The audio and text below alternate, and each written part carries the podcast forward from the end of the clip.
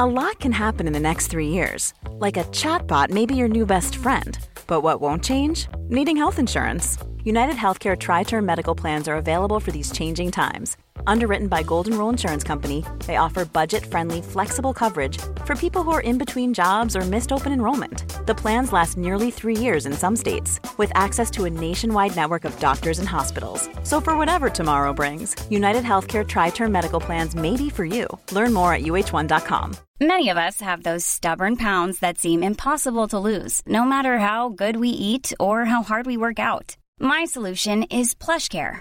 PlushCare is a leading telehealth provider with doctors who are there for you day and night to partner with you in your weight loss journey. They can prescribe FDA-approved weight loss medications like Wegovy and Zepbound for those who qualify.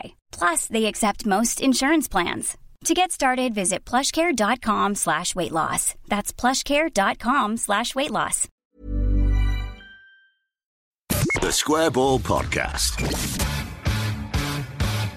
Welcome to the show, brought to you with Michael. Astonish. Yep. Cleaning products for your house, for you. Mold and mildew blaster. There you go. Is that the UK's number one? I, I believe so. Yeah, I absolutely believe There you so. go. I've not found any in this studio yet. Do you know? uh, do you know what they say about it as well? if? I see any, you know I'll blast it. Do you know what they say as well? Great value, value products. I mean, Um, I, I do genuinely buy it, so it must be great value. Yeah. because I'm a tight man. born and bred in Leeds. I drove past um, Astonish HQ the other day on my way into work. That was exciting. I had a little, oh, there it is. Did they invite you in? I, I wasn't that close to when Oh, Okay. Wasn't within waving distance, but I fully expect I would have been if they'd have noticed that I Hmm. was I was um, I was driving past. Do you know what, the, what I like about the chemicals in there? No harsh ones. Oh, that is good. Yeah. That is good. No corrosives, officially certified, cruelty free and vegan, which is important to people as well. Ethical household and personal care cleaning products made in Yorkshire. Um, should mention as well that Howard, who owns Astonish, is on the Leeds Business podcast in the next week or so. So if you want to uh, know more about Howard, how is Howard the family? If you, do you see him at Christmas? Oh, he's great. Yeah, Yeah. he's great and entirely free of mold and mildew. which which you absolutely would expect, wouldn't you? Astonish.co.uk for details of the Astonish products. And thank you to Astonish for their support as well. Phil, let's um, save ourselves from this um, this commercial morass then and reflect on Leeds beating QPR and looking ahead to Bristol City at the weekend, heading into the international break. What do you make of Leeds United then? Actually, what where, what do we, what are we seeing now in Leeds United? Do you think? Well, one of the things we're seeing is us creeping into the championship slog, aren't we? Of game after game after game. How many games does it feel like we've played by this point? Ten. Do you think it feels like 10? No, it feels like feels like slight, more, slightly more, slightly more, and quite a few games that are feeling like several others that you've seen as well, which is kind of kind of this league. There isn't a lot of differentiation between team after team in the way that when you're up in the Premier League, they were so distinct. Manchester City, Liverpool, Manchester United, Arsenal, whoever came, you kind of knew who you're playing against. Whereas the games in this division where you feel like you could just swap the shirts and it would carry on in the same in the same vein. Did you enjoy last night? Uh, last night, as we're recording, yeah, we're recording on Thursday ahead of Farke's press conference. Should say that um, this will be out on Friday. Did I enjoy it? Yeah, I think on reflection, I did. Uh, it wasn't the most sparkling occasion, was it? It wasn't. It was quite flat in the stadium. I thought, and I thought the I thought the early goal, as I said on the match ball, I thought the early goal would open it up, would make more of a contest of it. But we were kind of baffled, weren't we, that QPR just seemed to revert to type, even though they were one down. They were just still sticking with their five at the back, four in front, one man up front thing, which is which, as you say, is exactly what we saw from we saw it from West Brom, saw it from Watford. Everyone's doing it. I think the threat to Leeds was, as the second half went on, was that Leeds were going to do something stupid and we're going to let QPR in because although it did get a bit tense, having looked back at the game today, this morning, it didn't ever really look like QPR were going to take something from that. And I know there was the red card towards the end, which we'll probably get into, I think. But it, the only difference that made was that for the six minutes that remained, QPR didn't have Lyndon Dykes up front, who they could have aimed, you know, long balls to, which was pretty much the strategy in injury time was to hoof it towards the edge of the box hope for a bit of a flick on, which Dykes did get at one point, drew that save from from Meslier. But that and the, the chance for Armstrong really late in the first half was was about it. And Leeds, I felt, bossed it right to right to half time. You saying there that it was very flat. I was about to type that actually, just as Summerville scored, or as that attack started to get going, just to say it's been a bit kind of low key in here. And there was the chance for Gray to shoot, which he didn't take. But that side in the first 10 minutes, it had been all quite stodgy and, and not too much happening. I think when Summerville scored, a good finish it was, an easy chance, but took it really well. You thought, right, okay, well, this could develop quite nicely into 2 0, 3 0, 4 0 in the way that it did against Watford. But with Farke, and you're asking what, you know, what making the Leeds at the moment, what, what they are just now, after the Southampton game, he was quite, I don't know if defensive is the word, but he was quite resistant to some of the questions that were being put to him. He didn't think that there was an issue at centre back between Cooper and Struijk. And obviously, he'd chosen to go with that partnership because he had Rodon back. Thought Rodon made a good difference again last night against QPR. He didn't feel that his system was a particular issue. He didn't feel like he needed to shift to midfield three to combat Southampton's.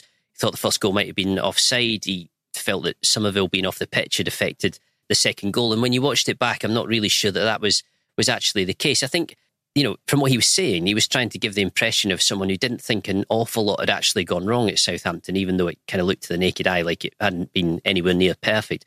But he did say after the game yesterday and after the win over QPR that he was really happy and he was really pleased precisely because a day like that at Southampton does tend to give your confidence a bit of a knock. And it does make players who otherwise had been you know, developing nicely as a team through the previous three or four weeks and starting to look like they were on a bit of a roll it does put question marks in your head about why did that happen? What went wrong? Was it our fault? Was it just one of those days? So important to win against QPR, I think, and particularly important to win because of what's going on at the top of the table at the moment. You, you've got to keep pace with that to some extent. And two home games in a week, opportunity for six points. It kind of had to start as it as it did last night. I was thinking back to the, this morning to the match ball and also just the general atmosphere in the ground. I feel like maybe we were a bit ungrateful for last night because it was a very comfortable win and one nil's fine, isn't it? Yeah, I, I, think, I think it just came off the back of Watford, where there was it felt like there was a lot more entertainment to it, and it felt we were more, I know, a bit more freewheeling, and like we could have stayed there all day. Whereas yesterday, it felt like full time came around after what was eventually twelve minutes, and everyone was a bit like, "Oh, oh thank God that's oh, done." oh, good, oh, good, we can go home. But it's going to be like that because there's so many games, and one of the crucial aspects when it comes to getting out of the championship is that you do have to grind through some of them, and that was certainly the case last night. From halftime onwards, it was a grind and it was a bit of a slog. And it was one of those fixtures where you had to make sure it happens because the little 1 0 wins that you can throw in amongst much better performances or much better results really do help you. One of the things that I'm noticing at the moment, and I've noticed all season actually, particularly since the end of the transfer window when things have kind of settled at Leeds, is the number of opposition managers who are speaking pretty highly about Farke's side. And Ainsworth was another of those last night who sat down and said, look, they are going to be absolutely there or thereabouts at the end of the season. Now, when he says there or thereabouts, I don't know whether he means top two or whether he means playoffs, but he clearly thinks that this is a side with promotion credentials built, made of, of promotion material. And he's not at all the first coach to say that. He, I don't know if I'd go as far as to say he was happy with the 1 0 defeat because it, it wouldn't be like that. But I think his view was that it's quite easy to turn up to Elland Road against this Leeds team and take a good pasting. And he thinks other teams will. Watford already have. Okay, it wasn't it wasn't as if the scoreline totally ran away, but they were heavily beaten on the day.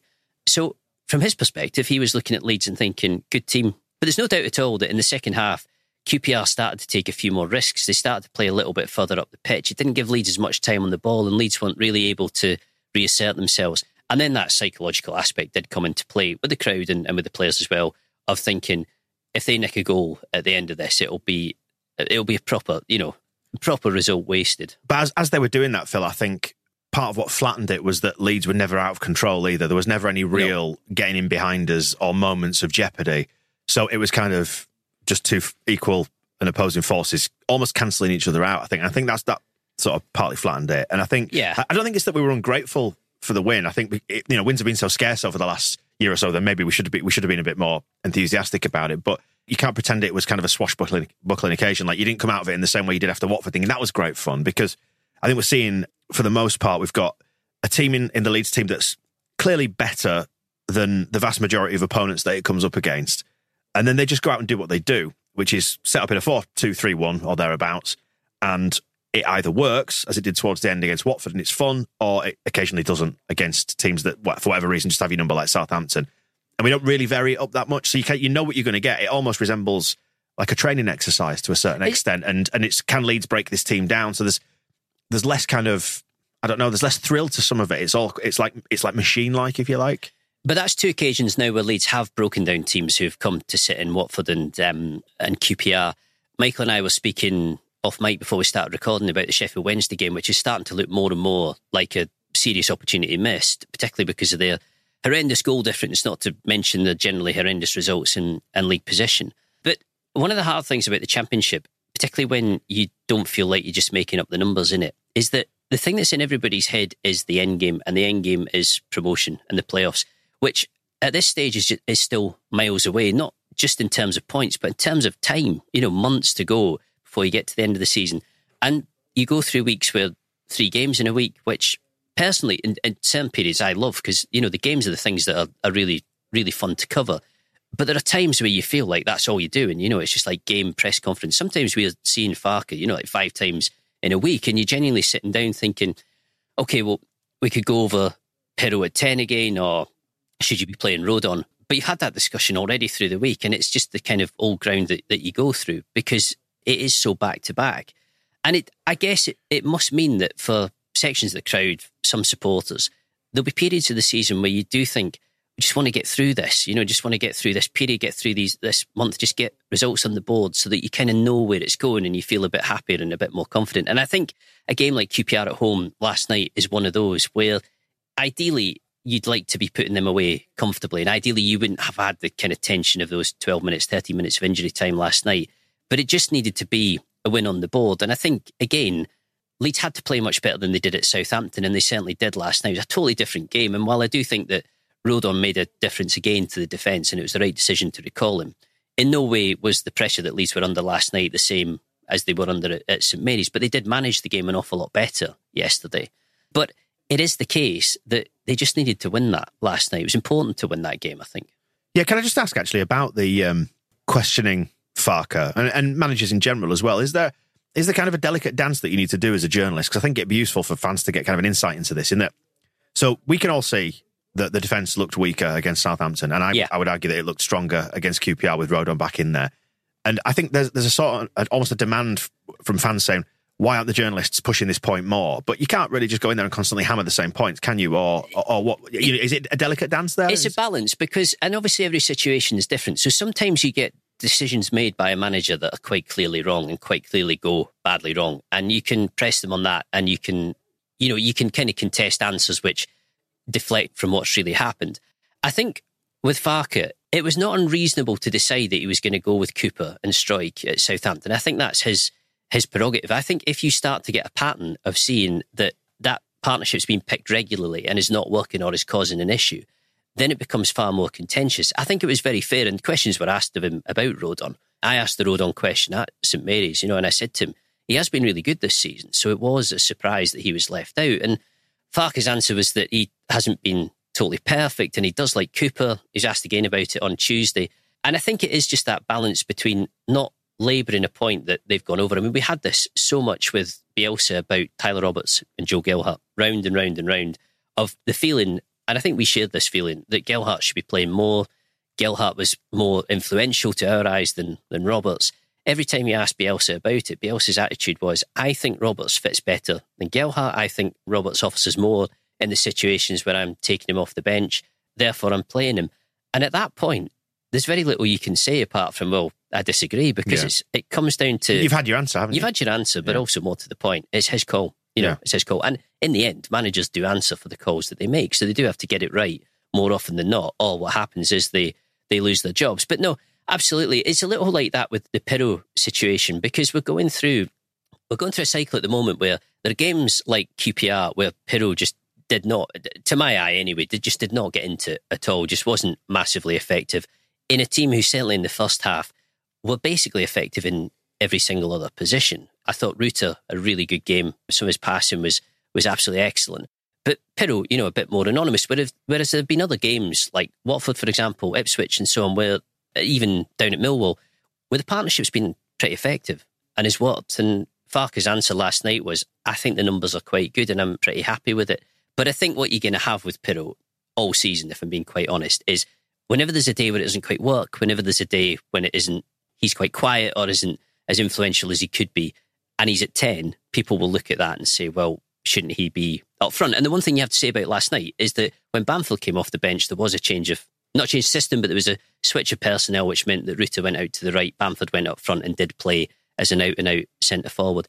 But I'm still not convinced, actually, that Farke thinks that Piroe is an out and out nine. He seems to feel like Piroe's influence is best in a slightly deeper role. Unconvinced, I have to say. But you can't deny that between him and Rutter, they've had some some good performances. Has Rutter surprised you this season? I feel like for me, I'm discovering he's not quite the player I thought he was. Through the glimpses we had last year, I thought he's probably more suited to being out wide and he's someone who'll dribble and cut in and shoot. But you've seen from his passing this year, his vision seems to be about the best thing in his game. Yeah, and he also looks like he can play pretty much anywhere across the front. He's good in wide areas. He just looks a, a cut above. Some of his passing is really incisive and really hard for defenders to read and, and to manage.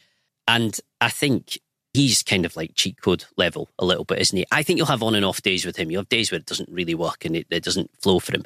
But I think on the days where he plays well, he'll look better or more skillful than anybody else on the pitch. And that was probably true of last night. Just returning to the Rodon and the defensive question, I think it's hard to argue that we didn't look a lot more solid at the back last night. Oh, totally I mean, agree. I mean, look, Yeah. obviously, you ship a goal after two minutes at St Mary's, it's going to cause a problem. But then to look so porous in that first 35 minutes and you three down compared to last night, and again, you know, it's, it's maybe it's comparing apples with pears, different side, you know, different abilities. QPR far further down the table, possibly got lesser players, I don't know. But still, just the shape seemed better. Um, yeah, and the fact remains as well that if you look at the first goal, and, this, and I should say, just I was just going to say this, and this isn't a, a dig at Liam Cooper. Um, I'm just saying about talking about the strength of Rodon and what he brings to the defence. No, I- but I think if you look at the first goal at Southampton objectively, the change has taken Struijk to the right side of the centre back pairing, both left footers, Cooper and, and Struijk. But Cooper's into that left footed zone alongside Byram. You've taken Rodon out of it. And that's where the problem is, you know, for that, that goal. That's where the Walker Peters pass goes through. That's where Armstrong gets in behind. So if you're going to analyse it, you, you're definitely going to look at that. But I totally agree about Rodon. I, I think, I mean, one of Rodon's massive strengths seems to be his covering runs, covering defensive runs. He is so good at reading situations that look like they're going to cause Leeds trouble getting back. There was one, you know, that, that Armstrong chance in the first half, which was the only point at which QPR got anywhere near Meslier. Really good ball in behind Struijk, but Struijk kind of caught in that no man's land where he couldn't react and couldn't get back quickly enough. But Rodon was across to, to cover it. Um, does that an awful lot. But it's quite interesting because we were having a look at the centre backs before the game, and I'd kind of picked up on this after the Cardiff game, but having a look at it in more depth, it was it was far more obvious. Was just how much Leeds are actually playing through Struijk as opposed to anybody else. I know you can make a meal of touches and passes and carries and everything else, but his, generally speaking, are miles beyond anybody else's, and, and also way beyond the, the other centre backs who Farke's picking from.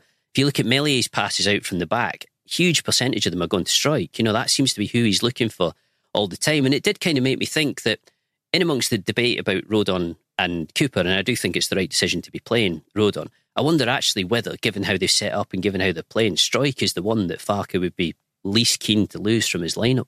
Could that be something as simple though as the fact that Meslier's left-footed, passing to Struijk is on the same side as him? Because it's, It's- it's, easier for Meslier to open his body up and pass it that way than it is maybe to, to Rodon when you you know passing across your own body. It's very possible, but I've been watching Struijk, and it does seem to me that he offers himself as the free man more often than not, and it, it has it's started to look quite deliberate. I think the numbers make it quite look quite deliberate as well. But I, I think all in all, because of that, and because of the way Rodon's been since he's come from Spurs, you do get it into your head that that is kind of the partnership. That feels to me like the partnership that Leeds can can really build on, and I think it's settled and, and played well enough to this point to get a decent run. Let's talk about Luke Ayling then, shall we? Because it's Bristol City at the weekend. Obviously, he's Hmm. Got he's got links back to there. Um, possibly worth having a, a mention of him because he returned to the side against QPR. Had a bit of an off night. Not didn't necessarily do anything wrong, but things didn't go right for him. A lot of the time, his touch let him down. You know, it just didn't quite click for him. Yeah, he's in the same boat as Cooper, I think, at the moment. And you could probably add Dallas to this, although with Dallas, it's slightly different complexion because it's all about the injury with him and really severe injury. And Farke was telling us before the QPR game that he'd had a very sort of minor setback um, after returning to full training, although it sounded like he'd probably be back in full training before the end of this week. And we'll see Farke again tomorrow, Friday, um, before the Bristol City game. So we'll probably get a bit a bit more on that. But they're all at that time of their lives, aren't they? And I guess one of the harsh aspects of professional sport for the people who play it is that as your body clock ticks and as time goes on, you naturally get diminishing returns. And that's just the way it's going to go. You know, Ayling has less than a year to go on his contract. Cooper has less than a year to go on his. I think I'm right in saying that Dallas is up at the end of, of this season as well, um, 2024. And it becomes a much more difficult decision now, I think, to decide whether to extend those contracts and whether you can expect any more from them, particularly if Leeds were, were to get promoted. I mean, he's, he's 32 Ayling, and he, he has actually played an awful lot of football through his career. He's he's got more than 500 league starts on his record, going all the way back to, to Yeovil, um, where he started out after Arsenal. And he has been, and I think will always be regarded as a terrific signing for Leeds. Incredibly high value signing for the money they paid for him. I mean, I always knew that it had been a fairly cheap fee for him and it had been in the six figures, but it was only when I was writing about him two or three years ago that I found out from somebody that Leeds had paid 200 grand to take him from Bristol City. And Bristol City want, wanted rid of him. Lee Johnson was, was happy to move him on because at the time, the, the defensive structure they were playing, he didn't think that Ayling was going to be good enough for them and was going to be able to. Did he feel like he came up a little short? well, you can say that, but I probably can't. However, however, in terms of his tactical plan, he was not quite um, he was not quite up to in Johnson's eyes. But Johnson actually said, "I think we Didn't have the right stature. Yeah, something like that. Yeah, um, we we went to Ash, Ashton Gate, and um, Johnson did say we've been kind of found wanting on that one. We have, you know, we, we've sold him, sold him for not a lot of money. He's been great for Leeds, um, big part of the promotion team at Leeds. I think, you know, a little bit like the Rodon question. I do think if Spence was fit, you would be pushing Spence into the team. They're totally different ends of the career spectrum. You could almost say the same of Rodon and Cooper, even though Rodon is 25. He's quite early in his career in terms of the number of games he's actually played and appearances he's made. He still seems to be trying to find somewhere to settle after Swansea. You know, great move to Tottenham, but hasn't played an awful lot. Spence, younger again, um, loads and loads of potential, proven in this division. Ayling is proven in this division, but he's obviously older now than he was when, when he was playing here last time. But Shackleton was injured last night, shoulder injury for him, so so wasn't in the squad. So it was always going to be Ayling in that slot. It's really hard not to fall back on sentiment when it comes to players like Ayling. Well, anybody who got promoted, basically. It is. I think the important thing is that sentiment doesn't dictate your team choice, and you don't pick players because you feel like you don't want to damage their ego or upset them to a certain degree. You have to be chosen on merit. But I think the important thing with players like Ayling, I always feel this about Cooper as well, is that the the kind of decline, I suppose, of their careers at Leeds and the management of them out of the club, which will have to happen at some stage and happens to everybody eventually, is kind of done respectfully. I mean, Cooper is almost up to testimonial stage now, which is these days quite largely unheard of in football. I can't remember the, the last testimonial I saw going on because players just don't stick around at clubs for, for that length of time. So it has to be a kind of respectful exit. I think that applies to Bamford as well. Whatever you think of his finishing everything else, he did do them a good turn when it mattered. But nothing lasts forever, does it? The Square Ball Podcast. With the return of the German Christmas market to Leeds this year, on this week's member show, we wonder could you find yourself drinking a Stein with Daniel Farke in December? I've never been a fan of the Christmas market. People are dead enthusiastic for it sometimes. I'm a bit like, eh, it's all just a bit daft, isn't it? You, you mean what you mean is I don't want to take my kids there and pay four pound fifty for a, a toffee apple or whatever it is. Well, there is that as well, Yeah, and just the like, it's not, it's not real, is it? I mean it is because it's like German people who come and put it on. I think. There's like a Haribo stall there. That's made in Pontefract. To listen to the members show, get priority access to the match ball and all our shows ad free, become a TSB Plus member at thesquareball.net forward slash plus. Many of us have those stubborn pounds that seem impossible to lose, no matter how good we eat or how hard we work out. My solution is PlushCare. PlushCare is a leading telehealth provider with doctors who are there for you day and night to partner with you in your weight loss journey. They can prescribe FDA-approved weight loss medications like Wegovy and Zepbound for those who qualify. Plus, they accept most insurance plans. To get started, visit plushcare.com slash weight loss. That's plushcare.com slash weight loss. I'm Sandra, and I'm just the professional your small business was looking for. But you didn't hire me because you didn't use LinkedIn jobs. LinkedIn has professionals you can't find anywhere else, including those who aren't actively looking for a new job but might be open to the perfect role, like me. In a given month, over 70% of LinkedIn users don't visit other leading job sites. So if you're not looking on LinkedIn, you'll miss out on great candidates like Sandra. Start hiring professionals like a professional. Post your free job on linkedin.com/people slash people today. A lot can happen in three years, like a chatbot may be your new best friend. But what won't change? Needing health insurance. United Healthcare Tri Term Medical Plans, underwritten by Golden Rule Insurance Company, offer flexible, budget friendly coverage that lasts nearly three years in some states. Learn more at uh1.com.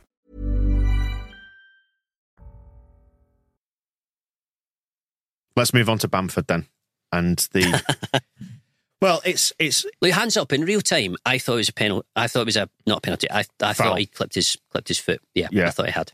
it, I didn't see it. I'm going to go full Arsene Wenger. I was too far away from it to be able to tell in any meaningful sense because the game was it was moving fast, wasn't it? And he kind of came across Yeah. across him like that, and you'd think, well, I've seen Bamford go down like that before.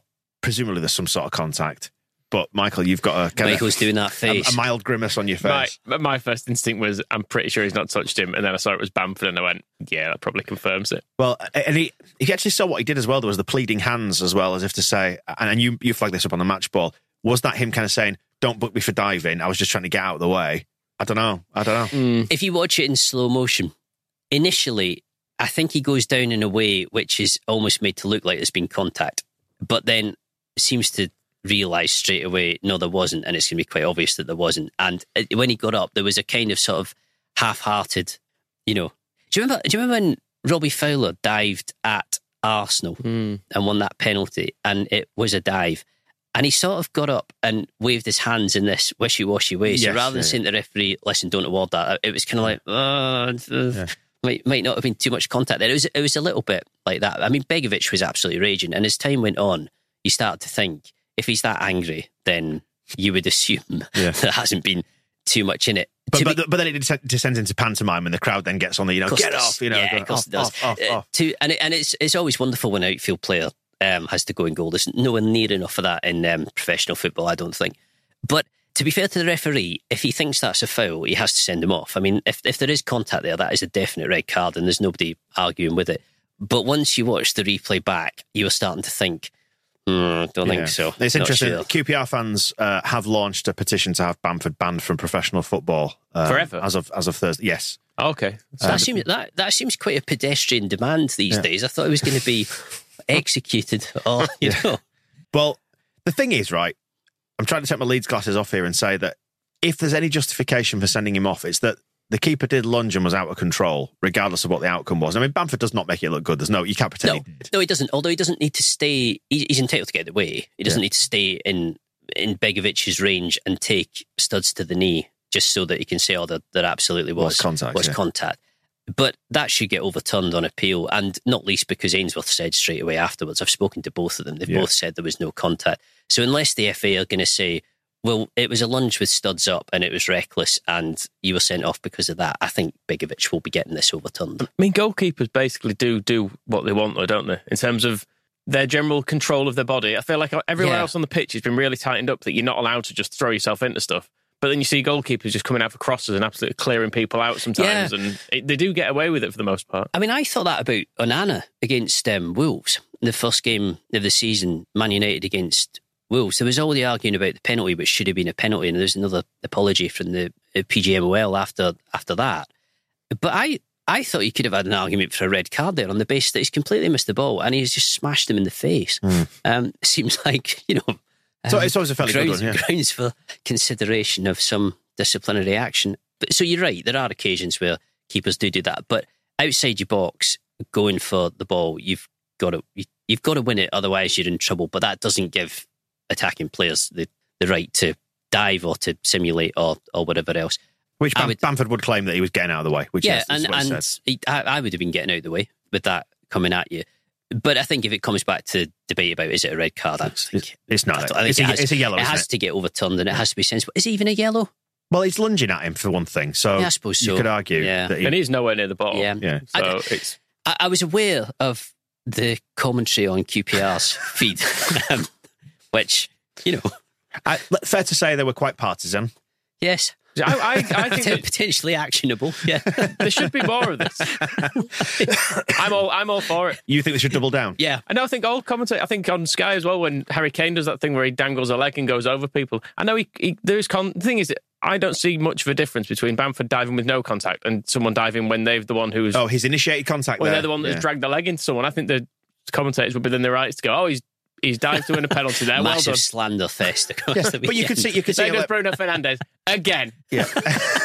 but that Grealish was a master at it for a time, wasn't he? I don't know if he's kind of cut that out of his game a little bit under under Pep, but he was he was always trailing the leg, wasn't he? You could see it, and he'd jumping into people and things Hmm. but, like that. but then again, because the rules, the, the rules around football seem to change season to season, and, and they've got themselves in a particular pickle with this because of VAR and because everything is scrutinised so much more closely now of trying to decide. So you had that season where any time it hit your hand in the box, it was handball. You know, it was, it was The Robin Koch rule, which was then overturned well- the week after yeah, it, it- that because Leeds. yeah, 100 percent that. Um, or if from attacking point of view, it hits your arm, even if it just glances it and doesn't make any discernible difference, it was disallowed. And then obviously that will change because people got a bit sick of it. I'm totally convinced that it will only be a matter of time before there've been far too many goals in 90 plus 13 before that aspect of um, of, of the lawmaking gets changed as well. But there were occasions of penalties, or there were long stretches with penalties where it did seem as if if you touched anybody in the box and they went down, then it was going to be given. There was particularly period where it seemed like that was particularly true of Old Trafford, but that must have been purely coincidental. But eventually, players start to cotton on to this, and they think, well, if I do get clipped, then it'll be, be a penalty. And I can say, well, touch me. That's that's how it goes. But one way or another, going by the replay, there was not. Enough. It would be it would be stupid if the FA didn't overturn that. I think. You replay the game? Yeah, why not? I mean, yeah, every time there's No, a I'm not sure- decision. I'm not sure I want to sit through that again. I, I'm not saying it was a bad game, but um, we won, Like- so let's let's just move on. championship develops into like 12 games a week. yeah, it goes goes on forever. As I said, I think the difference it made to the game was that QPR didn't have Dykes to aim at for the last five or six minutes. When they would have obviously scored twice. Well, let's be fair. Am I being facetious? Might, yes, might, I am. Might have scored once, which would have been would have been enough. But it's such a short period of the game that I don't think you can really say that that the the thing that shouldn't happen is that Begovic serves a suspension. But I think I, talking about the game itself, that should have a massive influence. Really, Not a good week for refs, does it mean? Really? It's, uh, is it ever? No, no. Who'd do it? I don't know why, why they'd do it as a job. Um, Bristol. Which I was just thinking about this actually. Which games would you replay? what? If if owing It's probably to, easier to to say which, dodgy, which ones wouldn't I? well, I mean, owing to dodgy decisions. Well, it's funny. I was chatting, chatting to my dad yesterday about the um, 1973 Cup Winners' Cup final Mm. um, in Greece, where I think the, the Greek referee was banned and never um, refed another game again. Mhm. But was the game replayed? No. 75, the same. Yeah. Yeah. I always So- remember speaking to Lorimer about 75 and he- he called it the disappointment of their lives. And there's this photo of him, black and white photo of him sat on the grass staring at the turf after full time. And it's like this devastating pic where you can just see what's been taken away from them. If you speak to Allan Clarke, I mean, he'd absolutely never forgive Yeah. Beckenbauer ever, I don't think. Yeah, the, the Wes Brown own goal as well. I would replay that game, or I'd just overturn the result probably, um, which would have. I think we would have qualified for the Champions League with that. Yeah. those points, wouldn't we? So then we get in the Champions League, we don't collapse. It ignores the bit where Scum go and score afterwards, probably. Yeah, but if, if we'd have scored that one, then it would have changed the plan of the game, and that definitely wouldn't have happened. That's the thing, isn't it? With, with these things, you can go, well, you just chalk a goal off and the score I'll is. take I'll take the bits is I then like. Yeah, But that's you see, that's the the basis of this whole argument, which is why it's completely ridiculous. Is that it's all on the assumption that the entire scenario and end result would have been different. See, mine comes from the the Burley season at Hearts, which was a game against Celtic at Tynecastle, where Hearts one 0 up, and Maloney went over a player called Fyssas, very good Greek defender, no contact. Fyssas got sent off. They won the game three two, and it was pretty key in the kind of title race. Not that we'd necessarily have won it, but we are in in the hunt. But the same thing applies, doesn't it? Number of times Celtic beat us 11 v 11 is, well, almost endless. So, yeah, it's, um, think the it's other- all something and nothing. But yeah, could replay last night. The other one, the whole, whole game doesn't need replaying, but a goal needs chalking off for the Gordon Watson dive. yeah, absolutely. That should have been six 0 And he Yeah. should have been sent off Yeah. and, and banned from football. Yeah, I was going to say if you've had VAR, then get to the screens for that one, ref. So he maintains there was contact on that Yeah, but because it- he's a liar. Yeah. In your opinion. But I mean, yeah, he did. He did. I mean, and that, this for the for the record for anybody who's who's under about forty, going, what is he on about? 1991-92 mm. season, and we're still Every, we're still, everybody's seen that, surely. but we're still Yeah. bitter about it. Yeah, Yeah, just, search Gordon Watson dive. It'll, Yeah. be, it'll Yeah. be the first thing that comes up. yeah, and he, yeah, he maintains there was contact, but it, was it contact that caused him to take another two steps and then dive in the air? If you search Gordon Watson lie, you'll probably get him talking about it, in your opinion, in my opinion. Michael Normanton should say those are very much the opinions of Michael Normanton and not me. Le- or- are Levi still covering your backs?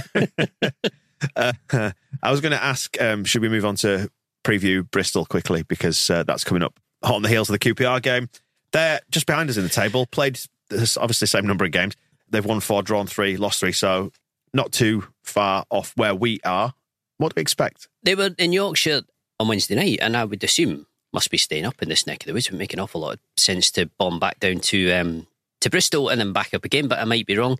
Looking through their squad, it's quite solid. I think it's quite uh, not wildly strong, but I think it's a Grizzled very championship. yeah, maybe grizzled. It's got Nakhi Wells in it. Uh, Of course, it's, yeah, but he's been there since forever. He left Yeah. Bradford, went to Bristol, and has been there for Yeah, but I think 25 years. Isn't that the crux of being grizzled in the championship that you've Yeah. been around? Nakhi Yeah, Wells, of course, featured last night, didn't he? As people dug out the um, That's right. the tweet Uh, from yes. QPR That's right. when he handballed it. Did he handball it twice? I think in that.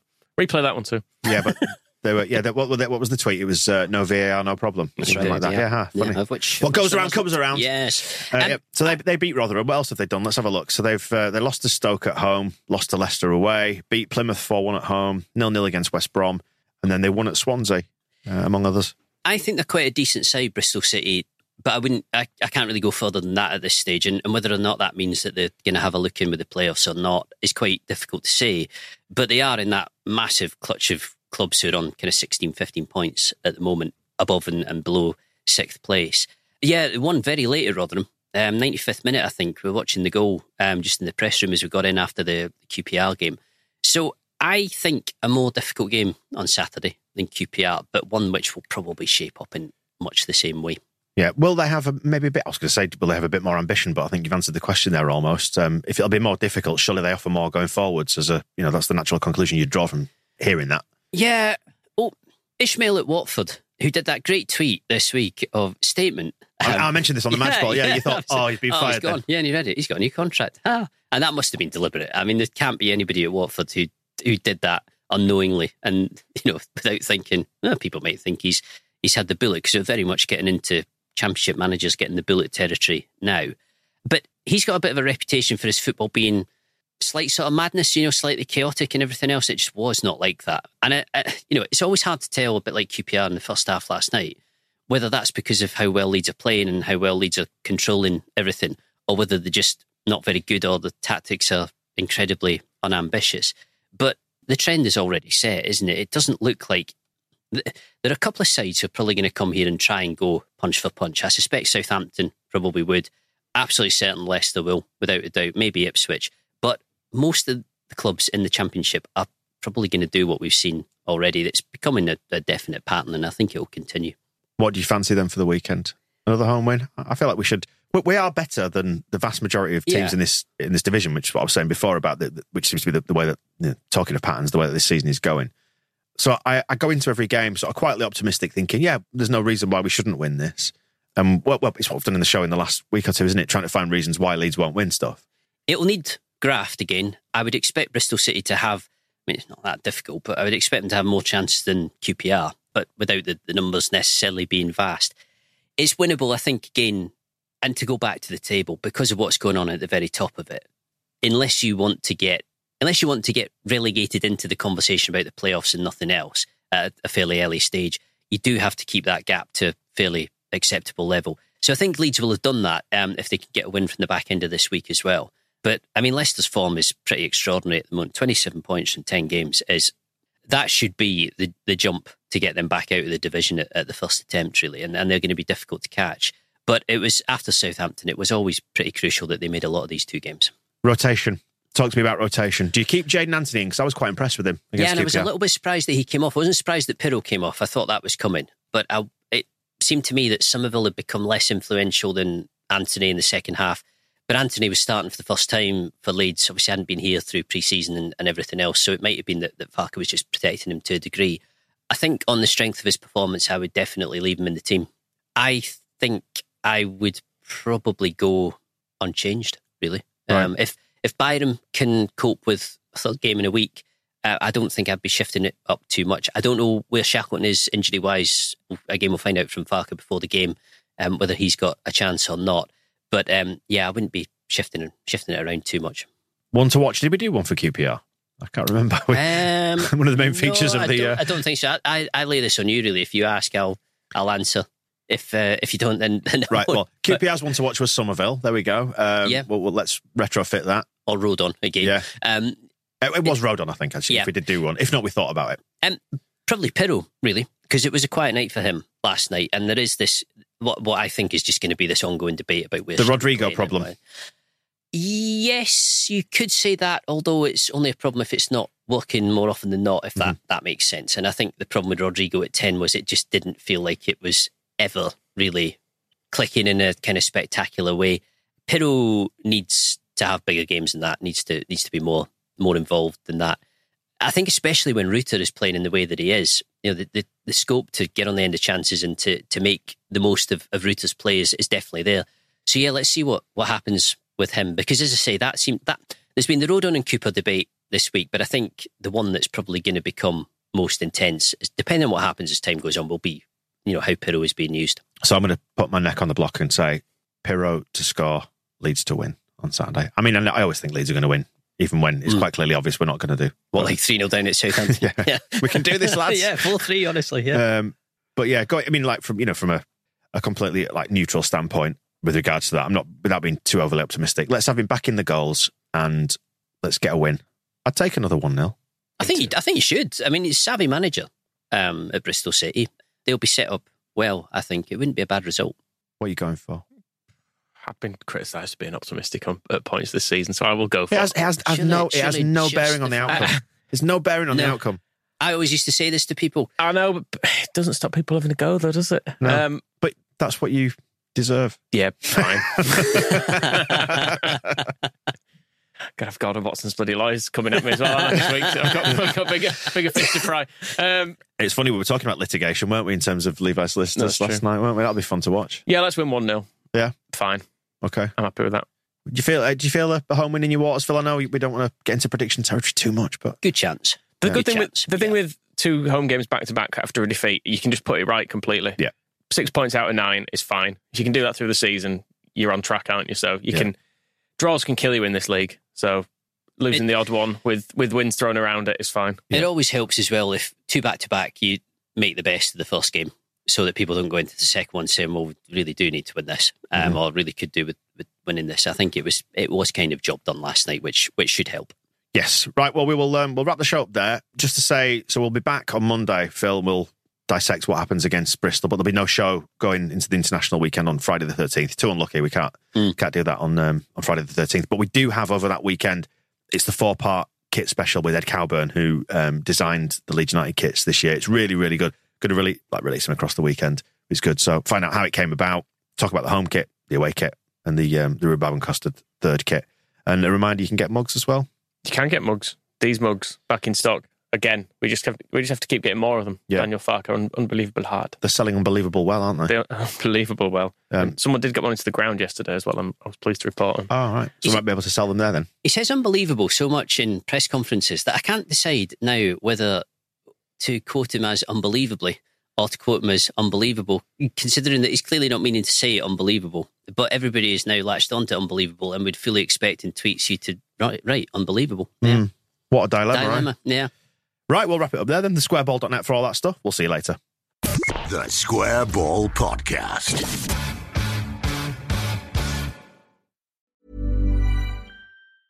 Small details are big surfaces, tight corners are odd shapes, flat, rounded, textured, or tall.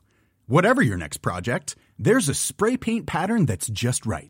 Because Rust-Oleum Custom Spray 5 and 1 gives you control with five different spray patterns so you can tackle nooks, crannies, edges, and curves without worrying about drips, runs, uneven coverage, or anything else.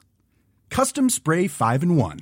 Only from Rust Planning for your next trip? Elevate your travel style with Quince. Quince has all the jet setting essentials you'll want for your next getaway, like European linen, premium luggage options, buttery soft Italian leather bags, and so much more and it's all priced at 50 to 80% less than similar brands. Plus, Quince only works with factories that use safe and ethical manufacturing practices. Pack your bags with high-quality essentials you'll be wearing for vacations to come with Quince. Go to quince.com slash trip for free shipping and 365-day returns. Planning for your next trip?